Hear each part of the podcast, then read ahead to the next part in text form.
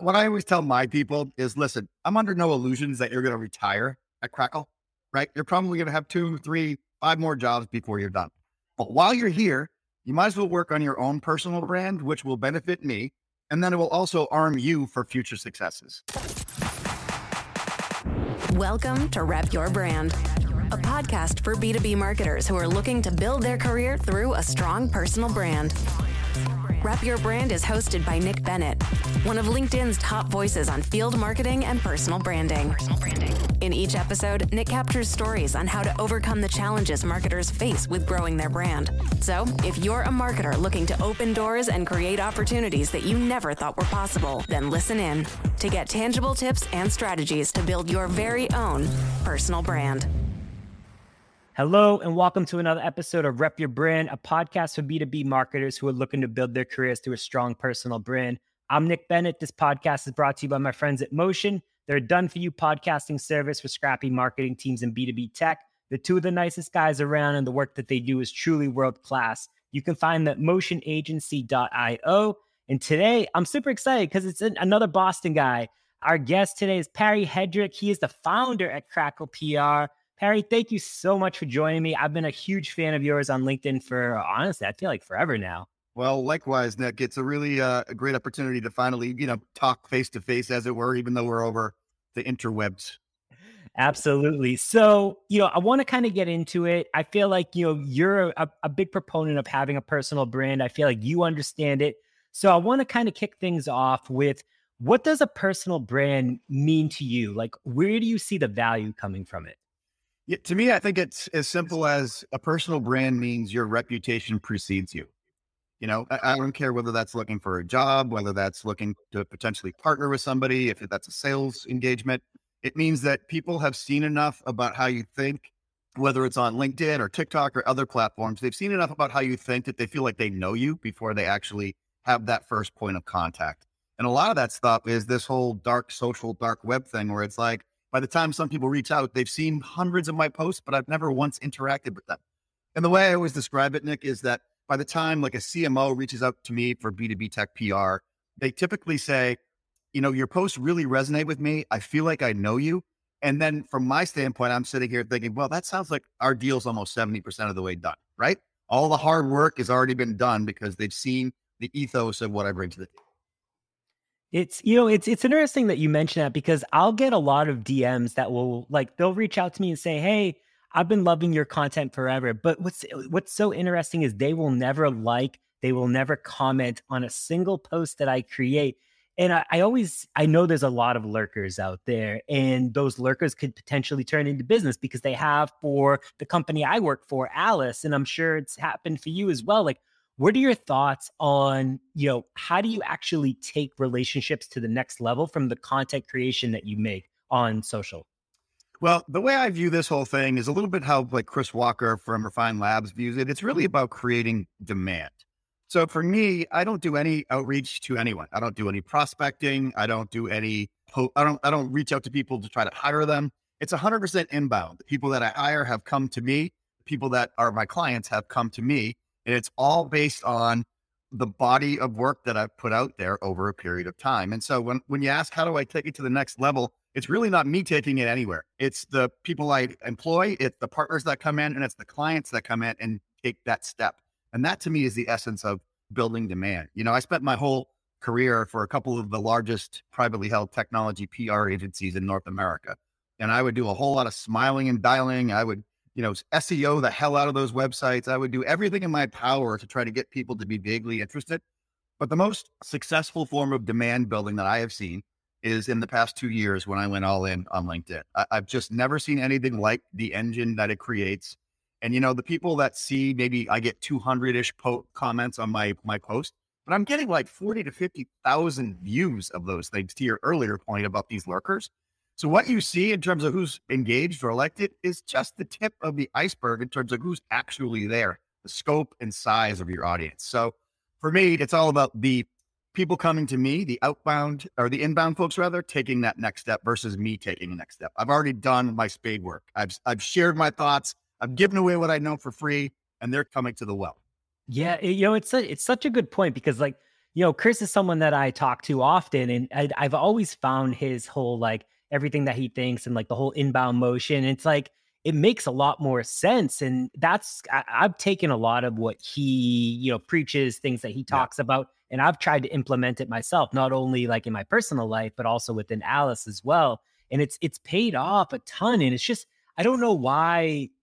I don't know. Not that people don't believe it, but I feel like the word personal brand, and I've talked to a few people about this, they're just like, it, it comes across as like a bad word of something that people don't want to talk about. Like, why do you think that is? Well, I think it's because you're turning attention on yourself, but you're not doing it in the ways that I think have the negative connotations, right? So, like, if you're at a party and someone is just blabbing away, like, look at me trying to be the life of the party, like, that's pretty annoying. What we're talking about when we say personal brand is somebody like you or somebody like me just saying, you know what, I'm going to empty out my mental notebook of the 15,000 hours that I've done in my space. And I'm going to pour it all out there for you guys to see. If you like it, terrific. If you don't, that's fine too. But it's not about like, hey, look how handsome I am or how many friends I have or like any of that. It's really just more like, hey, look at what's in my brain. Look at the contents of my brain and do with that what you will. So that's what personal brand means to me. And so when I think about personal branding, let me just give you some concrete examples of how it's worked for me. So I've just crossed two two million in in annual recurring revenue for my fledgling PR agency that's less than two years old. Two million. I have 15 employees. I have not done any outreach for any of these things. And it's all on the back of my relationships that I've built in the community on LinkedIn. It's 100% that. So people challenge me a lot like, well, you spend a lot of time on LinkedIn. How do you justify that? I was like, well, 2 million ARR and 15 employees in less than two years. That's up you know, I feel like we need to like print that on a t-shirt or something. I don't own my own company. I, am I'm, I'm an employee of an employer. And so like, but I still see the benefits from it, not only for personal gain, but within the company. Like I'll drive a million dollars in pipeline myself just from, you know, content creation organically sure. this year. And it's just like people that don't want to double down is, you know, it's it's so interesting to me. I just don't see any negatives to it. And something that I've been thinking about a lot, I talk to a lot of high school kids, I talk to a lot of college kids, and one of the things that they'll ask me is, I want to do this. I'm getting out of college. I have no clue what to talk about. Where do I even begin? Like what kind of, you know, advice would you give to them?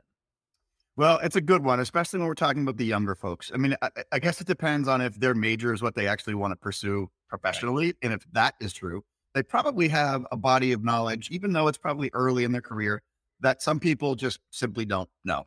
So, like what I always say is, I think there's 82 million or so people on LinkedIn.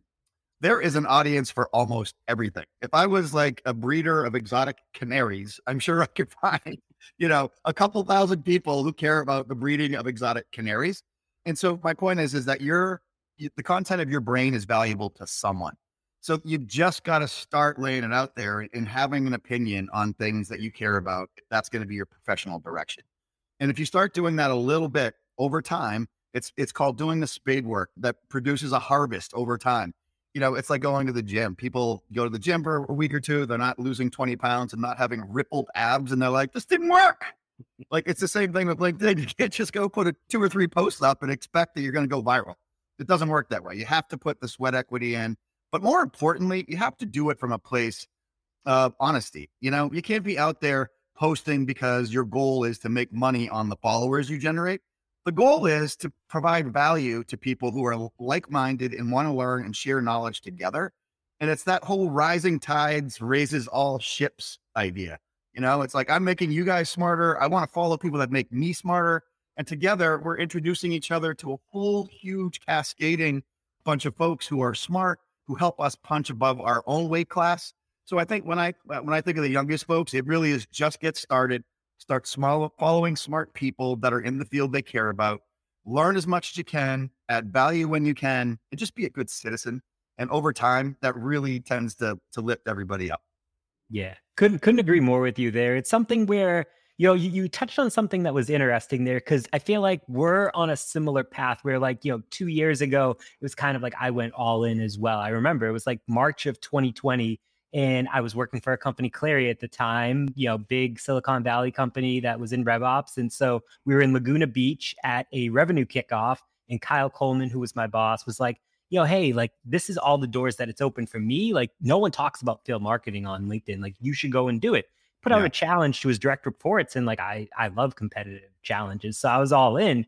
And it took me six months before I saw any traction, and a year before I really started to see anything that was like you know the tides were turning. Like for you, like what was that journey like from starting to when you saw the traction to when you actually start to see meaningful results? So I think a couple things. So there's some similarities there. I think one, when I started doing this about two years ago, it was when I launched my business in the bowels of the pandemic and there was riots in the streets and, you know, all that.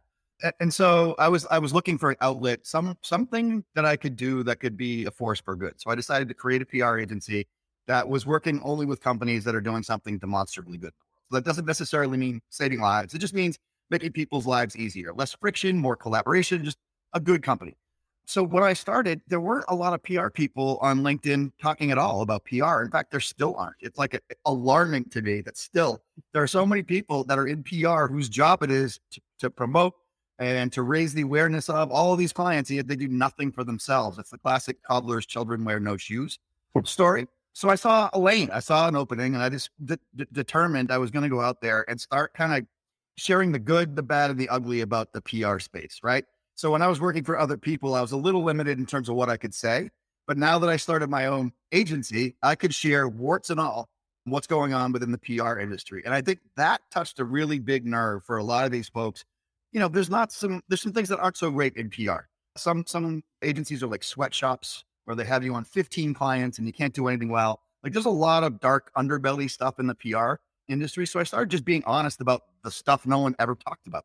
And it was really then when I feel like, oh, I'm tapping into a vein here. People are hungry for just people telling the straight dope about things rather than just being like, I'm pleased to announce an award we won. Like, you know, there's only so much mileage that's going to get you. But if you have a truth teller in your midst, people tend to gravitate towards that. So for me, that was the aha moment when I started talking about how, you know what, at the biggest agencies, guess where all the top talent goes? To the client that pays the most money. Shocking, right?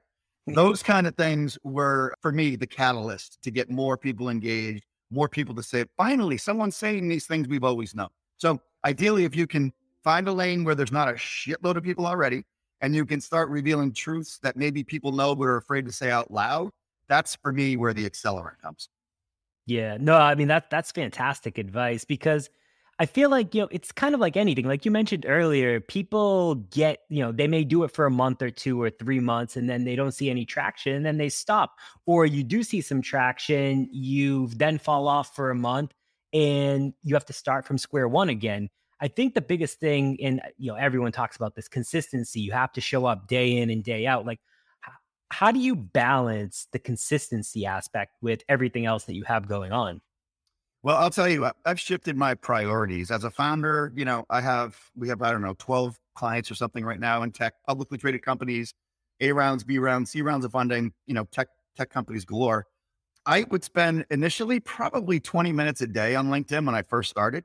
But now that I'm seeing such incredible engagement and I have such a big community, I'm putting in an hour, sometimes two hours a day on this platform.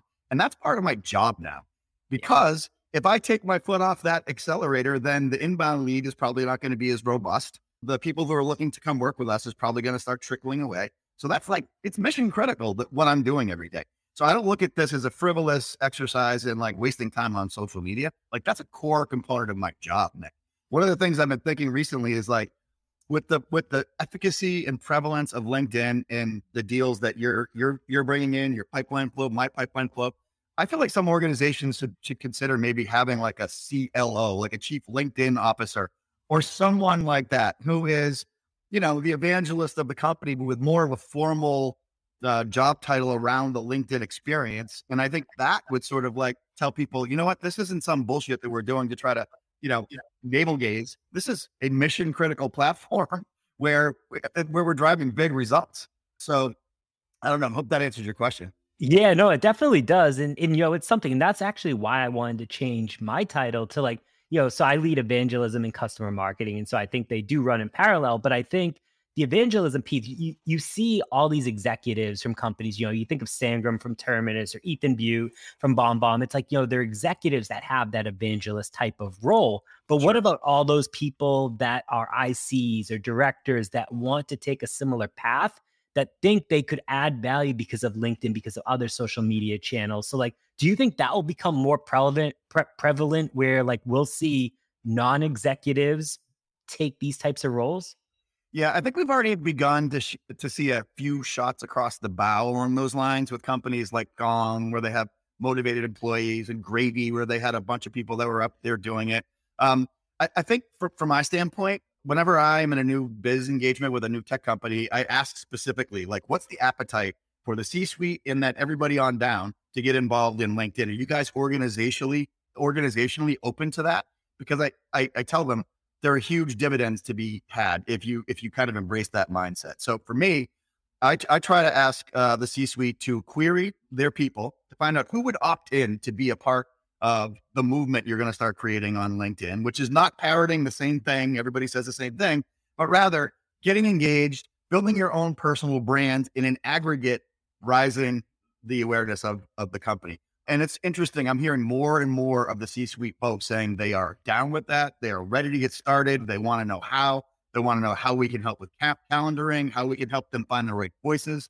And so for me, I just say get everybody who wants to be involved on LinkedIn on LinkedIn, give them some guardrails, set them up for success, and say, off you go. And and and I just know that the cascading effects in aggregate is so far more important than any negatives that might arise.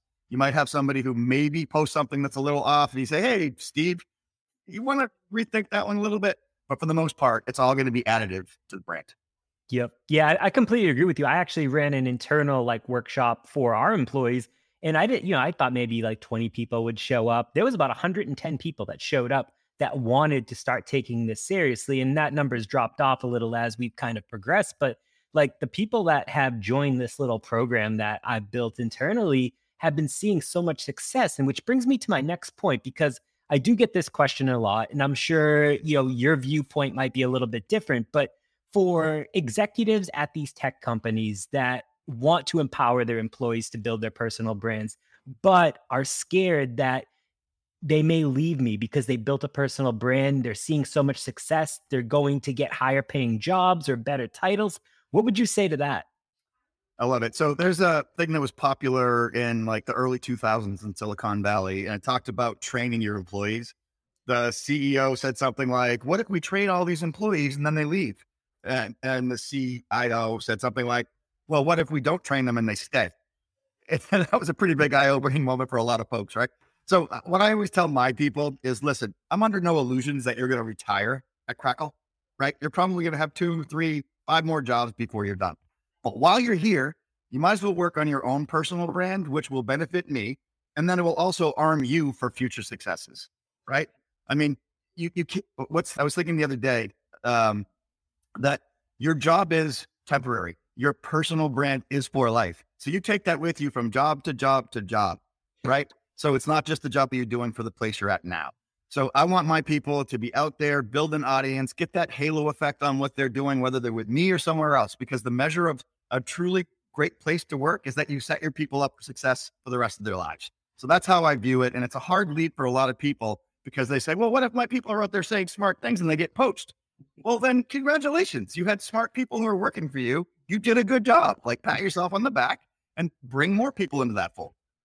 Exactly. Yeah. You know, it's it's it's interesting because I feel like there's some, and maybe they just haven't. I don't want to say got with the times, but like some employers, I feel like are still. I don't want to say against it, but they don't want people posting during work hours. It's usually the bigger companies, honestly, versus like the startups. Like how do you get them to overcome the ability to just empowering their employees like being okay with like it's a balance between the work you're doing throughout the day but also replying on linkedin or tiktok or whatever your social media platform choice is? Yeah i think part of that is um, metrics and showing examples of companies who are doing it well and then finding one or two people in in the company to become the LinkedIn champion, and then showing the results of that individual or those two individuals over time, using something like Shield looking at some of the a- analytics, like to see where these new deals are coming from. Like in your case, you're building pipeline, right? And that becomes a lot easier to justify the time you put on LinkedIn when you're seeing some tangible evidence. And unfortunately, that's just the way some people are going to be. You have to show them before they buy in. So in those cases, incremental wins, increment, increment, incremental gains is the way to like their heart. You just have to show them the money and they'll they'll get on board. Yeah, no, I definitely agree with that. And let's let's talk about social platforms as a whole. Obviously, we mm-hmm. both double down on LinkedIn, like you know, Twitter, there's Twitter, Instagram, TikTok, all those things. Like, where do you plan on spending your time outside of LinkedIn?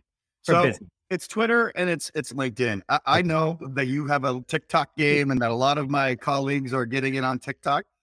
I, I haven't gotten there yet. I haven't taken that leap, and I feel like I may, but I need to have, in my view, like a definitive point of view and like a vibe I'm bringing to that platform. If I start, I'm going to go all in. I'm not going to dabble. You know what I mean? I'm gonna, just like LinkedIn. Like I started and I, I went in. So with TikTok, I know that I'm leaving eyeballs on the table by not being there. Um, and that frustrates me. And I'm also like at that, at that inflection point where I'm like, I'm a little more senior than a lot of these people that are out there.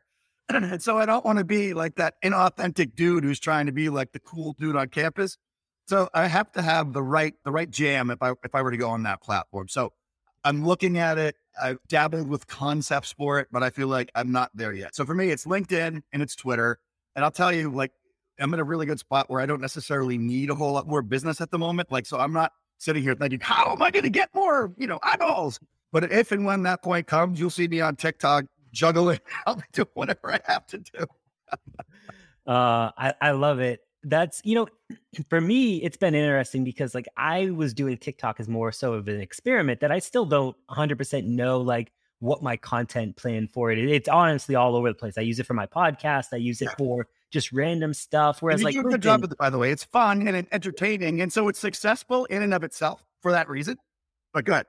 Yeah, it's it's well that and that's the thing. Like, I just there's so many like you can't be everywhere at once and especially as someone that is balancing like so much it's like you have to spend your time in where you're going to make the biggest impact and i just a lot of people want to be everywhere because i talk to a lot of other marketers that are in tech and they're just like i need to be on twitter i need to be on linkedin i need to be on tiktok instagram is where i'm doing some some other stuff but okay you're on all these platforms how are you also you know doing your regular job and then if you have a family things like that like how do you ultimately balance everything i guess is, is my question. So, so I, look at this as a little bit like pr what i rail against which is spray and pray right? You're just trying to cover as much ground as possible hoping that some something sticks. Also use this analogy um talking about like i'm not sure if you're a foodie but i love food. I love going to great restaurants and one of the things that almost all the great restaurants have in common is that they have a, a small handful of of main courses and they crush them. They are delicious. People go there for that. Maybe they have a certain special, but they don't have 400 things all over the menu because you can't possibly do 400 things well, right? So this isn't an ex- this isn't an exercise in copping out if you're a really great chef. Rather, it's doubling down on excellence. That small handful of meals that they really do a great job with is a commitment to excellence. And for me personally, and for the executives that I talk with and work with, I always uh, caution against trying to go too broad, you know, and doing a, a piss poor job on some of those platforms. Honestly, I, you, would rather not be there than be there poorly. So for me, it's master one, move on to another, master that. And if you still feel like you have the bandwidth, the appetite, and capacity to move on, then great, embrace and extend. But until you feel like you have those arms and legs and the and the the fortitude to sort of crush the next platform, stay where you are. That's my advice. That's that's fantastic advice, honestly. And I know we're coming up on time, so I want to ask you just kind of one one last question before we get into kind of some uh, you know additional like where we can find you. So if you you know if you were to give one piece of advice to a B2B marketer who's probably in tech um, to just get out there and start doing it, creating content, what what would you say to them just to kind of make their lives easier? Yeah, there is an audience for you. Like it's that simple people have a lot of difficulty overcoming their fear of posting, thinking that maybe I'm not going to get any engagement. Maybe what I'm saying isn't that smart. Um, maybe this will fall on deaf ears. Maybe I won't have enough content. There's like excuse after excuse after excuse you come up with to justify not doing it. But there is an audience for you. I don't care what B2B space you're in. Someone will care and someone can relate and you can build your community. But the way to start, if you're too sort of timid to post yourself, is to go start engaging on other people you admire on their on their comment feeds and start just engaging authentically with them. Do you like that uh, a post? Great, say so. Do you disagree slightly? Add your feedback. And over time, you'll start getting a little bit of confidence in your ability to interact with folks. And you begin to kind of get the cadence and the rhythm of the, the platform. That's a really easy way to kind of boil the frog, which, if you don't know that expression, it means put a frog in a cold uh, pot of water and you just slowly turn the temperature up over time so they don't realize they're boiling. Like that's a way to boil the frog with your LinkedIn approach is comment, comment, comment, get engagement in the comments. And then over time say, you know what, I'm going to take a leap and you post.